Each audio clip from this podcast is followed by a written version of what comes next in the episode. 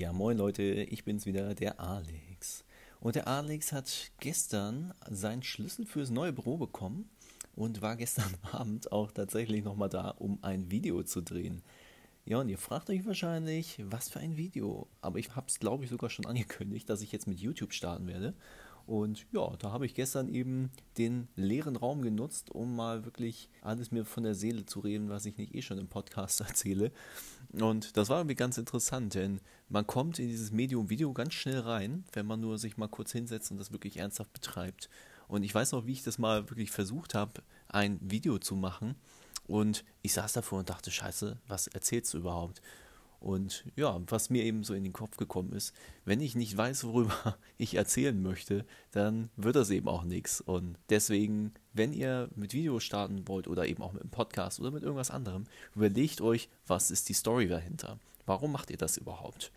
Und für mich ist es ganz klar, ich mache diesen Podcast, aber auch diesen Vlog, den ich jetzt machen werde, einfach weil ich das mal ausprobieren muss. Also wenn ich jetzt im Marketing arbeite und darüber rede, ihr müsst ihr ständig Videos machen oder ihr müsst einen Podcast aufsetzen, dann muss ich eben auch wissen, wovon ich da rede, wie das Ganze funktioniert und wie das eben auch langfristig sich verhält. Und das kannst du eben nicht aus Büchern sozusagen nur lesen und sagen, ja, ja, so, so ist es bestimmt. Nee, man muss das schon wirklich mal ausprobieren. Und deswegen habe ich eben gesagt, ich mache das Ganze und es hat eben immer noch so schöne Nebeneffekte wie beim Video zum Beispiel, dass ich meinen Tag auch mal so ein bisschen dokumentieren kann. Ich kann das Ganze dann hier nach einem halben Jahr vielleicht nochmal anschauen und sehe dann eben, oh, das habe ich also an dem Tag gemacht, interessant. Und das ist, glaube ich, eine ganz gute Alternative zum Tagebuch, wenn man so möchte. Das heißt natürlich aber nicht, dass jetzt jeder auf einmal einen Podcast starten muss oder einen Videoblog starten muss. Das ist überhaupt nicht äh, Sinn der Sache. Also da sollte man sich schon mit wohlfühlen, wenn man das machen möchte.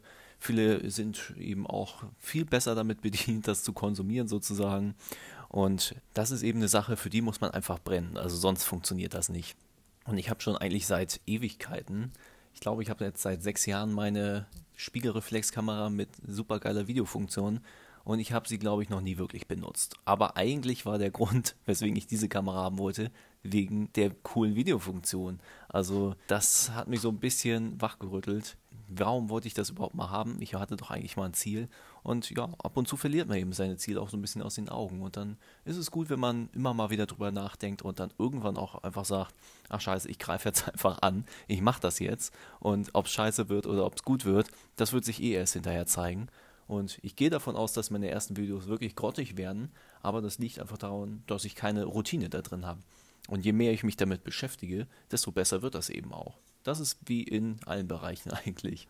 Ja, in dem Sinne würde ich sagen, ich mache jetzt mal gleich mein erstes Video startklar, lade es hoch und wenn ihr den Podcast hört, könnt ihr noch mal ein halbes Stündchen warten, dann ist das Video wahrscheinlich auch online.